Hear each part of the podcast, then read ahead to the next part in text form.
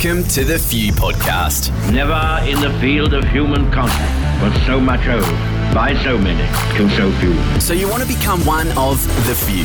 You can't skip steps. You have to put one foot in front of the other. Things take time. I have a dream. Hear inspiring stories from the few and learn about what it takes to turn your dreams into a reality. It's a day for all Australians, isn't it? It's a day that brings us all together. Marvellous. four, three,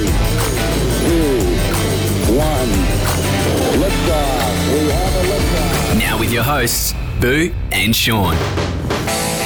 Well, Shawnee, I'm super excited about today's episode of The Few. We have Jordana Borensztajn on the podcast today. And what I am really excited about is I had the opportunity to speak to Jordana before the podcast. And I think she pretty much agreed to sing and share with us uh, some stand up as part of this podcast. Absolutely, but definitely be the first time we have someone doing comedy on this, other than our poor attempt at comedy. I think so. We're actually really looking forward to it. And welcome, Yeah, that's actually a good point. I'm looking forward to, to seeing whether I can actually be funny. Uh, Oh, so okay. maybe something Good in, luck in with this that. for all of us. Thanks, Jordana. welcome. Thank you so much for having me. I love that um, our conversation of like being funny turned into me doing stand up. So you're very creative. Well, look, you're standing up right now. true. We're all That's actually laughing. It's. I I think it's all. I think it's all good. It's all good. So, Jordana, tell us a little bit about what it's like living your life's purpose day in day out. Oh, wow. Where do I begin? Well, I think my life's purpose at its core is to bring joy to others. That is what fuels me. That's what drives me. And that's what I love the most. And I was able to actually put that into practice when I became a comedian, which actually happened because I went out on a really bad date. Huh? Every cloud has a beautiful silver lining. Well, I mean, we can't. You can't leave that there. That story. Yeah, you've got a, and as you said before, you've got a pretty small small window there for for men that you're willing to date with a single syllable last name, right? So you're going to obviously have a few adventures when you bring the checklist down to that sort of tight level. You're giving away all of our pre-chat secrets. yeah, so I was 28 at the time, and most of my friends were married with kids, and you know the looming pressure of the approaching your 30s. Then I went out on this date that was horrendous, and it was like all of the things that you hear about, like the photo didn't match the description. I didn't know who I was looking for. The qualities and characteristics were totally misaligned. Uh, not only did we not get along well, but we ended up fighting. And he was super hungover, so slurring and slurring. It was a disaster. And I left going, okay, this is great. So I'm going to be alone for the rest of my life. I'm going to have to get like 50,000 cats in order to feel somewhat balanced. So I rang my best friend and I just, I had, I had no words because I was just like, oh my, I was just traumatized. And so I was just imitating him because he was so hungover and slurring. And so by the end, she's laughing and I'm like, hmm, well, I like that. So I rang another one, another one of my friends, and I added in extra enthusiasm and extra exaggeration. And by the end, I was like hysterically like laughing and crying, and so was she. And I was like, comedy is actually cheaper than therapy, and that felt brilliant. So I started to immerse in comedy books and comedy theory and comedy learning.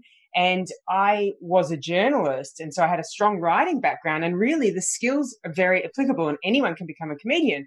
And so then comedy became an outlet for anything that like frustrated me or upset me or angered me. And then it just became the most beautiful source of joy because to be in an experience where you bring light and you make someone smile and most of the best comedy, we're tapping into stuff that everybody experiences. So there was nothing wrong with me. If I'm up on stage talking about some issue I've got and the audience is laughing, I'm like, well, I'm fine.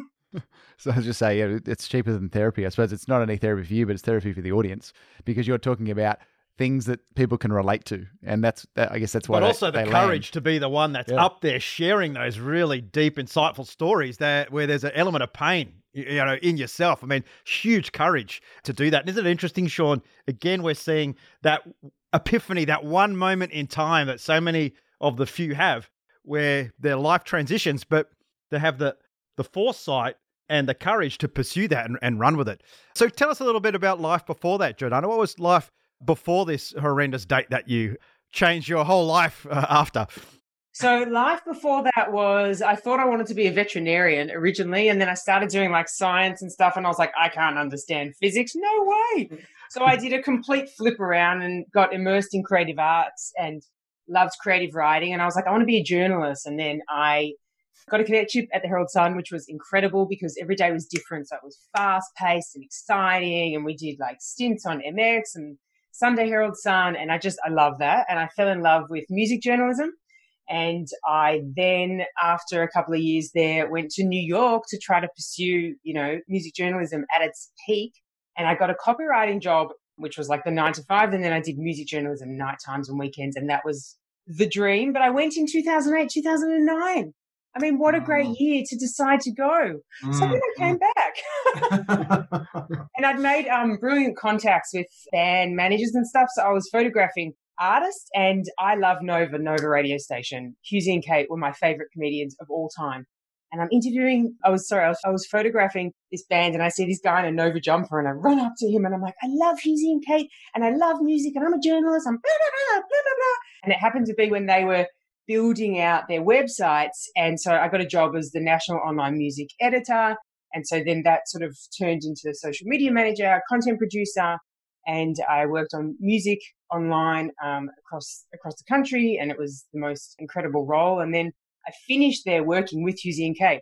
So I lived a dream in terms of being able to work with them every morning in the studio, which was just for a comedian, in a comedian was just like the absolute dream. I think you need to keep rewinding here because this is already living a dream job already, Yeah, already. straight out of school. So let's go back even more. Then. Seems like there was a few a few dreams that you're living, and then there was the next one, and then there was the next. Yeah. There, was, there was quite a few. I mean, most people working for a radio station, being involved in in producing that sort of content, hanging around in that environment. So let's let's just keep rewinding. So from a vet to becoming a journalist, I, what we Wait, can we say I wasn't a vet? I thought I wanted to be. Let's just clarify that. I don't have a degree.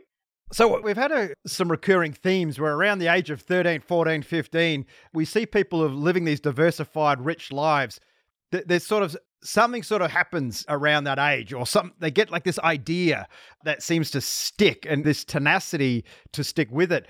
Where did this sort of tenacity and risk taking come from? Because a lot of people wouldn't make that step into journalism. They wouldn't specialize in music and move to New York. And I mean, there's there's a, quite a lot of risk in what you're doing there. Every time you make a move, you're almost doing a career reset. So, where did all this come from? Did you used to jump out of trees when you were you know, eight years old?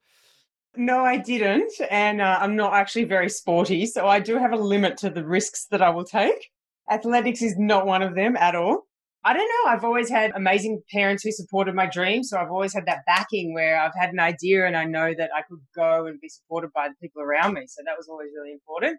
And I just, you know, I like to get out of my comfort zone. Everything is about getting out of my comfort zone because that's when we grow the most. I mean, even though I loved comedy, loved it, stand up, every single time the MC said, and now I'd like to welcome to the stage Jordana Borensztajn. I was like, please not me, please not me, please not me. Why did I do this? Why did I do this? And then I get up there, I do my first joke, I get my first laugh, and I'm like, I love this. I don't want to be anywhere else. That sounds like every time I'm just about to go on stage to speak in front of you know because I do speaking, so it's like uh and then you get out there and say, oh, okay, that's better. it's almost like I think it's a necessity. I think it's one of the Rolling Stones. That Well, let's face number- it, it's like a drug. It Come is, on, it is it's, like a it's, drug. it's the uh, it's the thrill that you get the minute that somebody Soon- soon as the- engages with something that you say. Yeah, as soon as you're on there and you, you finally you, you crack that first thing and you see that response, the light, you know, ding, the lights go on or whatever. But I think it was one of the Rolling Stones that mentioned. He said that you know the day that I get up on stage and I don't feel nervous beforehand is the day I need to give it up because I actually don't care enough about it. And that's that thing is if you actually do care about it, I think that's where that you know anxiety and stuff comes from. So there's a, a path that I want to just skirt sort of step into at the moment was one thing we talk about with our guests is around success. Now the word success can have varying meanings to different people and the way people perceive it. What I'm talking about here is, you know, success in the context not of having the private jet and the Ferrari, but you know, if that's what you want, fantastic. You and can and be that's successful. what the world's selling now. I Yeah, mean, that's is. That's unfortunately what people perceive as being successful. as successful is is the attainment of something of when I do this or when I'm known for that or when I've got a bazillion followers on social media, then I'll be successful. What I'm talking about is that state that state of waking up in the morning and feeling successful. Would you say that in your journey uh, through obviously different careers and now into what you're doing with uh, comedy plus you know supporting people with their social media and their messaging and things like that, do you see yourself? Do you wake in the morning and go, I feel successful? Yes, because I have achieved a lot. So I, you know, I achieved the dream of wanting to become a journo. I, the, the experience of working with Hughesy and Kate was a dream that was beyond my wildest imagination. I achieved the dream of doing two shows in the Melbourne International Comedy Festival. And then I decided I wanted to become a speaker and I achieved that dream. So yes, I view it all as a success. However, over the last four years, I've gotten really into mindfulness and meditation. And what I realized was that for a long period of my career, I just went goal, achieve, goal, achieve, goal, achieve. Whereas I didn't actually take the time to reflect because I was so focused on just what's next, what's next, what's next, what's, what's next. Okay, but this is interesting, Jordana. And many of us who share this similar journey as you get more experience in life, we start that journey towards mindfulness. But do you believe when you are in your 20s, when you are striving to achieve these goals, I personally believe there's not a lot of space for that. I think you do have to be super duper goal orientated. Your entire life force needs to be driving you to rise to the top of a pile where there's hundreds of other people who would love to have your job. I, I wish I was in radio, and you're so lucky. But ultimately, you made the sacrifices. You were absolutely goal driven, and now you've got the opportunity to reflect. Do you believe you can have mindfulness and and reflection, but at the same time have the drive to get yourself to a point where you're allowed to have that mindfulness? You have the time. Definitely, because what I've learned is that I can actually achieve more now with that space from mindfulness and meditation, even more than I was able to achieve before, because I have extra space to have that reflection and to know that I don't need to go at a million miles an hour in order to get this. You know, I can just, I can respond differently, react differently. I have more energy, more energized generally every day. So I don't regret it, but I also wish that I learnt it earlier in life. Don't we all? Don't we all? Actually, we talked about a lot of these. You know, you, you've managed to achieve this dream and achieve that goal and things like that. And that sounds fantastic. But surely there were situations where there were setbacks or failures or, or things that didn't quite go to plan, other than uh, dates that ended up being a life changing, uh, really positive, life changing uh, direction event. What's one of the setbacks or failures that you've experienced that had the biggest impact, and how has that changed you or your direction or, or you know how you see yourself? So I don't want to sound cheesy, but I view all failures as you know mistakes that we improve from. But no, but did you see that? Have you always felt that way, Jordana? Did you feel that way when you were 20, 21 and you, you saw failure or you felt that something went wrong or you got you copped criticism? Have you always felt that way or have you grown into failure is a way in which we succeed? I've grown into it because now I teach a lot of presentation skills training and public speaking. And so that's one of the biggest things that I um, like to actually teach my clients because we need to view everything that everything that's happened in life has led us to this point, right? Which is why we have these messages to share. But in my 20s, I was just so goal oriented, there was no space.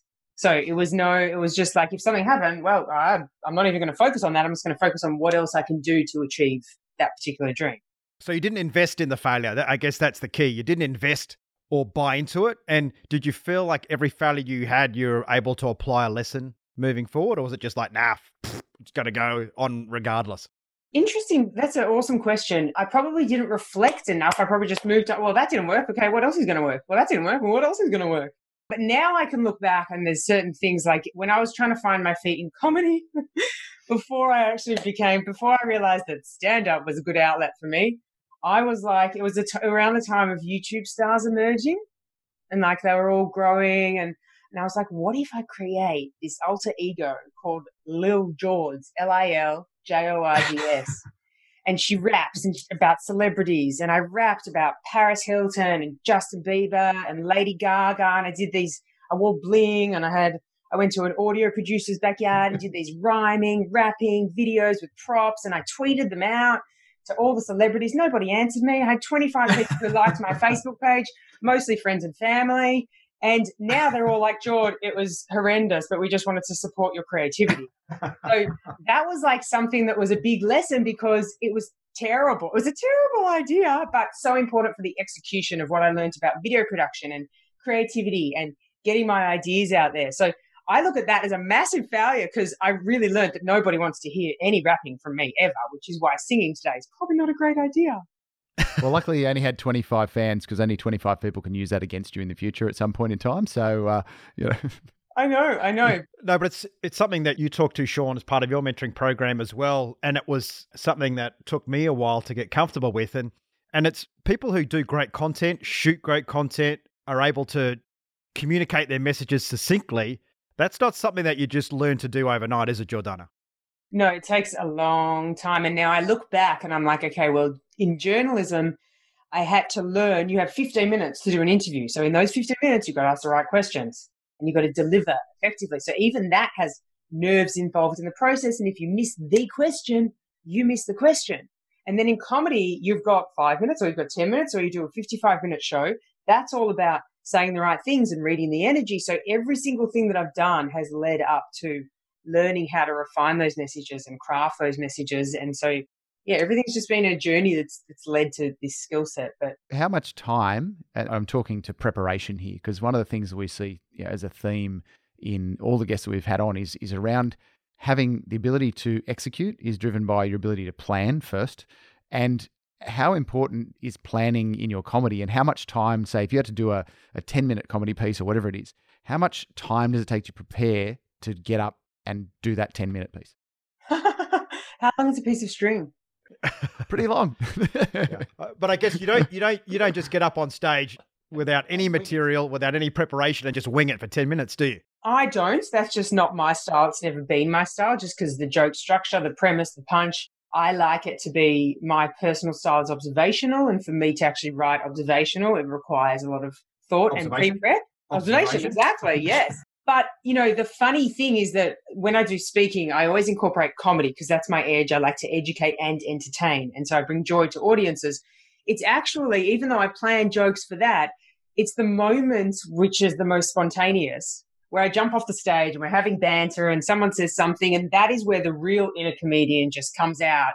And that's the most beautiful, spontaneous stuff and always was with the live show. So I could plan, you know, I did 55 minute shows in the Melbourne International Comedy Festival the best bits always were the audience interaction and the unplanned stuff. So I think that's the magic of comedy is that, you know, the real stuff is is totally do you, do you feel at those times that's when you would call it you actually got into flow? And yeah, it was just, absolutely. It just was like kind of flowing through you.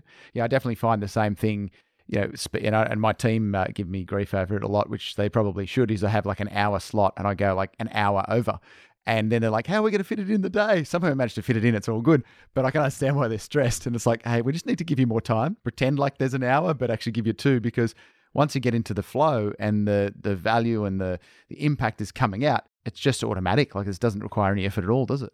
My head's exploding. I'm, I can not shut up because I've got. I've just really want to ask something that I didn't think about before. It just popped into my head while Jordana was just talking.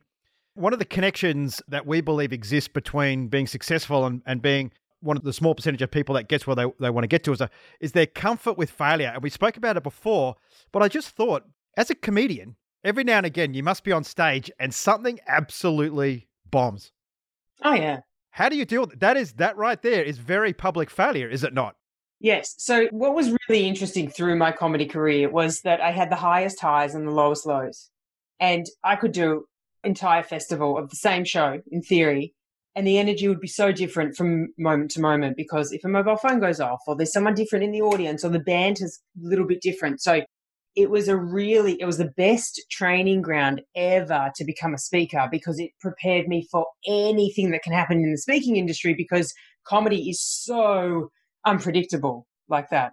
So yeah it's a very it was But what goes through your mind? Like if you were to say to someone a tip as in public speaking or or someone has experienced very public failure and in that moment the shock and awe hits that person and they they might be a CEO talking to, at a town hall to the entire organization.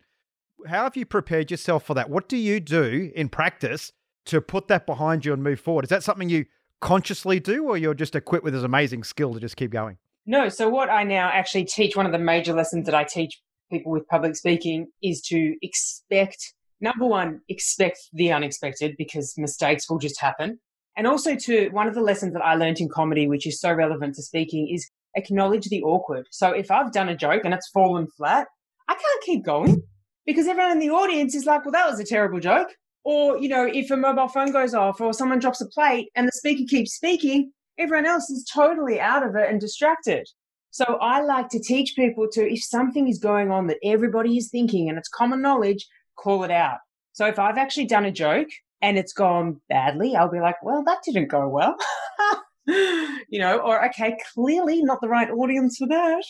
um, you know, so I'll, I'll call it out now because everyone is just like, well, that was a terrible joke. So I got to tap in to what they're all thinking because if I don't, then there's a disconnect. So you're pulling back the attention, aren't you? Your the attention's now been dispersed away from like what you're intending to do. Say there was a distraction or whatever.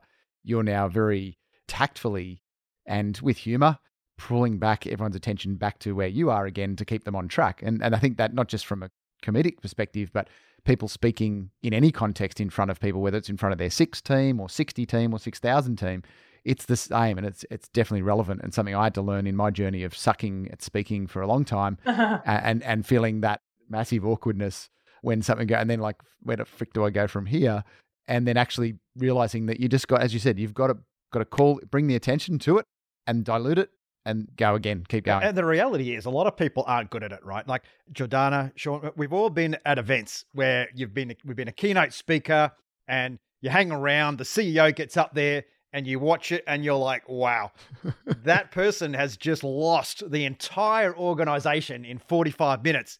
Because none of that resonated with anyone. None of it was connecting, and the energy was down here somewhere in the sewer.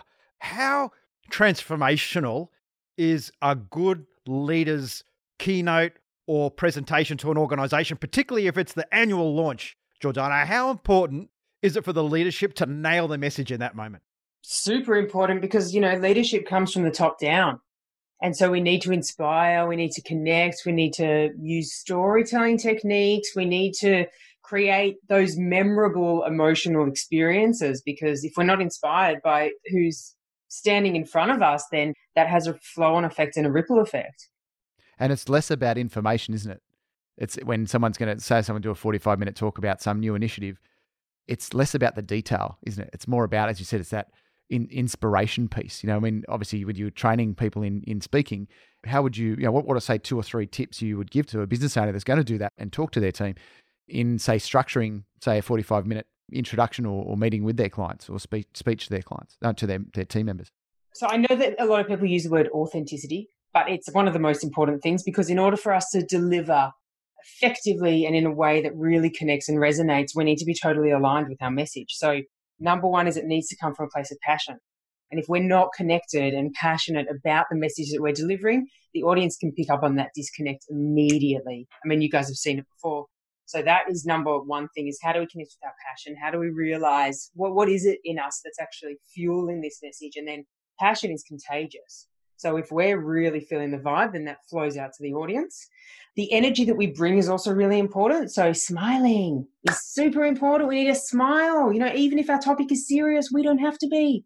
So, you know, I often, you know, and when we engage the physiology, everything else flows. So when we smile, yeah, we feel better. We've got more than 44 muscles in the face. The whole body gets into it. And, you know, if someone comes on the stage smiling, it just, it changes the whole energy of the landscape.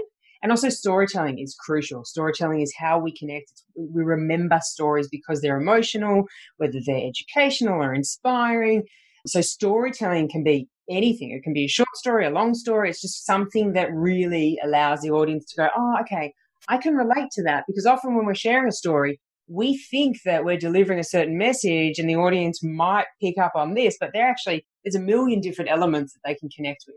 So those are three quick tips. I guess the, I guess the fourth one is to have more have more PowerPoint slides with lots of bullet points on them because that would be really helpful oh, too. wow, how's that? You know, and, and, and just and, read them off, you know, one at a time. And, and then the, I was never guilty of that. and uh, and making sure that you're putting uh, those points on the slides two minutes before you're about That's to speak. It. That's it. Yeah.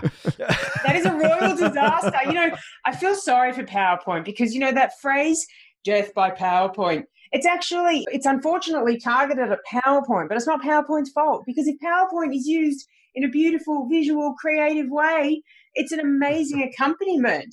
Whereas yeah, it's canvas. When, when a speaker goes, I'm just going to grab all my text and chuck it on the slide, then the audience is staring at the slide instead of the speaker. So it's not PowerPoint's fault. We love PowerPoint. Yes, absolutely. And what, what I learned is to to basically have like a couple of words or a line on there Or a picture. Or a picture, and just and you talk to it so so that they can read it once and go okay. And I said, you want their attention. Your eyeballs are going to be on you and not on the not on the PowerPoint presentation with the ninety seven bullet points.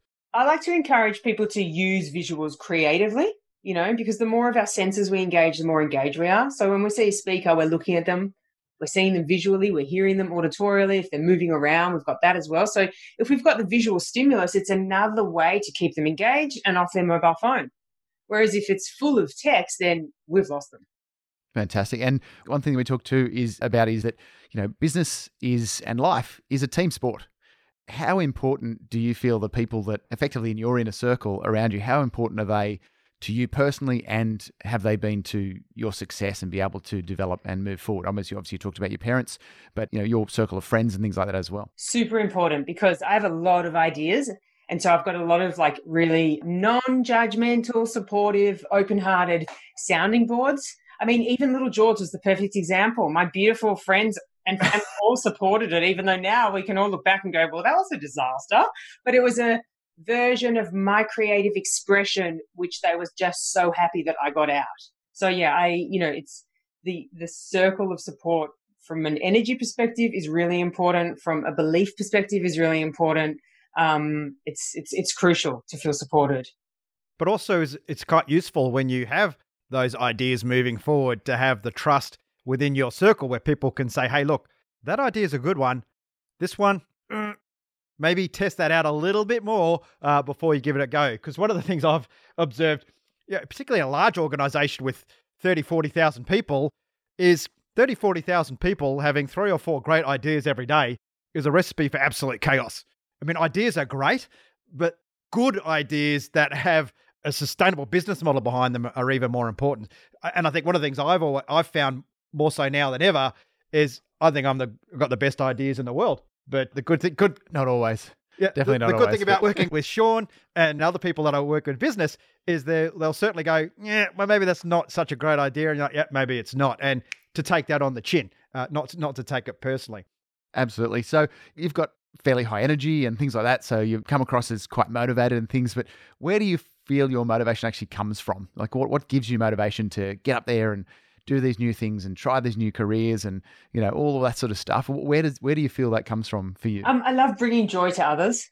That is amazing. I love, from a public speaking perspective, I love helping people connect with their confidence. It's one of the most beautiful things in the world to help them express their voice, express their expression, bring their ideas to life. You know, we all have amazing messages to share. We just sometimes have, and we all have limiting beliefs that stop us from being our full self. So to help people break that down so that they can be their best version of themselves is massive inspiration. And the feeling of making other people laugh is the most beautiful thing in the world. Whether it's corporate, whether it's comedy, it doesn't really matter. Bringing joy into others and helping them smile is a major motivation. So a lot of what I do in terms of even just I create a lot of fun videos for no purpose other than just to inspire creativity and make people laugh and bring a smile in and I have fun and they have fun. So I just yeah, joy is one of my major motivating factors. And how important is it to have joy in the workplace? I know if in a lot of workplaces, everyone needs to be serious, right? And and I think people make a mistake and think that the inability to, to joke or be gentle with each other is seen as a sign of weakness. And when people talk about well-being in the workplace, how important is joy in terms of well-being in a workplace? Well, I think it's the most important thing because when we're learning, especially in education, when we're learning and laughing, we're actually retaining the information at a much higher level and we're more productive when we're happier. It's it's one of the most important things. And I can just I know based on my experience of where I have worked and the different workplaces is I've had the best experience when it was the most fun workplace and when it was the most fun. Yeah, has, anyone, has anyone worked anywhere? Have you observed or worked anywhere where you've seen happy people where there's a bit of a joke and a bit of banter perform poorly? No. No, I've never seen it. But leaders often believe that, oh, hang on, if you're having a bit, I I know when I was doing my fighter pilot training, I actually got written up for being too happy. That I wasn't taking being a, being a fighter pilot, that I, that I demonstrated a cavalier and nonchalant attitude towards flying. And, and I said, well, I said from a "What- school where do report you get that idea from? And they're like, every morning you walk up the stairs, you're always smiling to everyone, you're, you're saying hello, you just look like you don't care. It's like, and, and that stuck in my mind. But and I was like, wow, I have to pretend to not be happy to make you happy. And forever, I've always thought that. Well, I I've don't think always that would have made that, them happy. I think it's about compliance with the standard. yeah, but come on. But that's across that's- so many organizations where if you see someone laughing at the water cooler, everyone's like, oh, you're not working. Get back there. You know. Well, actually, I do say I have seen one environment where the element of fun and stuff got so much. It was too ingrained and it was too liberal, and therefore it started to actually impact performance because there's obviously a, a thing about getting the the satisfaction in in hitting the goals and and after you know achieving the outcomes. But this organisation was a little bit too far on the fun side and playing ping pong a bit too much and stuff like that, and it actually took away from you know, that that there's such a thing point. as too much ping pong. Well, probably not, but uh, but things weren't getting achieved. So in that sense, it was about making it a more structured, you know, times of that rather and keeping the fun going. But you've got to be careful that it doesn't undermine the actual outcomes of either. You still have fun, but also get satisfaction in achieving the goals too. So one of the things that I always like to ask is about it's about overwhelm. If you're if you're in a situation where there's you got a lot of you know balls in the air, there's lots going on, and you, you're starting to feel a bit oh, there's a bit too much going on. How do you reset? How do you bring yourself back so that you can get back on track rather than wandering off into the wilderness? You're back on your path and you're moving forward again. How do you do that? So I meditate every day. It's a non-negotiable item for me now. And I also love salt therapy. Have you guys done it? No, but I can see there's a salt lamp. Uh, There it behind is. you. Yes, I got exactly. That's my little taster at the moment. I love salt therapy. I love cooking as well, and I love watching sunsets. And I pretty much just gave you my dating bio. I think. we can put the link to Jordana's uh, profile at the, end of the, at the end of the show. and the single si- single syllable surname, I think it was too. So we can put that in there. So, well, as they say, the growth is on the other side of fear. If we fear things, it's usually not actually real. It's something we've made up. It's a story. You know, getting up in public speaking or doing comedy or whatever. That people literally have that as a higher fear than dying in a lot of cases. And I see that even in my group, which is quite Oh, a group of comfortable yeah. people. wow, you know? that's uh, a there is a statistic. Yeah. They've, they've done studies that people actually fear public speaking more. And it's like, well, and I get sometimes when my people, oh, I hate getting, you know, I hate speaking in front of people. It's like, cool, get up on stage with me then. And after at the end, I'm like, you didn't die, did you? And like, no. And they're like, oh, after it wasn't that bad. But a lot of the time, that fear is that projection of something bigger. And then once we finally do it, it's like, ah, okay, well, it wasn't quite as bad as I thought it was. You know, so mm, it's a really, really powerful frame. So I guess in wrapping up, you know, we want to say a massive, massive thank you for coming on and sharing your story, some tips on how to get into social media. And I um, just love the energy. yeah, the I mean, energy's Jordana's energy is just jumping out of the screen. Oh, stop it! And, and if someone was, if someone wanted to bring that energy into their organization or engage with you, Jordana, what's the best way for them to to find you? www.communicatewithconfidence.com.au. Also, any Instagram platform, I am there and I am very, very active under Jordana Borensztajn. The challenge is to spell my surname. or Lil Geordie, right? we- we'll make sure we, we make sure we have it in the show notes. So. Awesome. No, thanks so much, Jordana, and thanks to our, our partners, ICMI. You can also find Jordana through icmi.com.au, Momentum Media, Sean's Inner Circle, and Afterburner, afterburner.com or, or afterburner.com.au. Thanks, Jordana. Thanks for sharing with our listeners uh, what it takes to be one of the few. Thank you so much for having me. This has been The Few Podcast with Boo and Sean. If you've got value from this episode and you would like to support us, please share it with your friends. If you're posting this on social media, use the hashtag The Few so we can see who's listening. The Few Podcast is recorded at Momentum Media in Sydney, Australia. To listen to more episodes, visit us at fewpodcast.com and make sure you subscribe so you never miss an episode. Dream big, keep pushing, and one day you can become one of the few. We'll see you next week.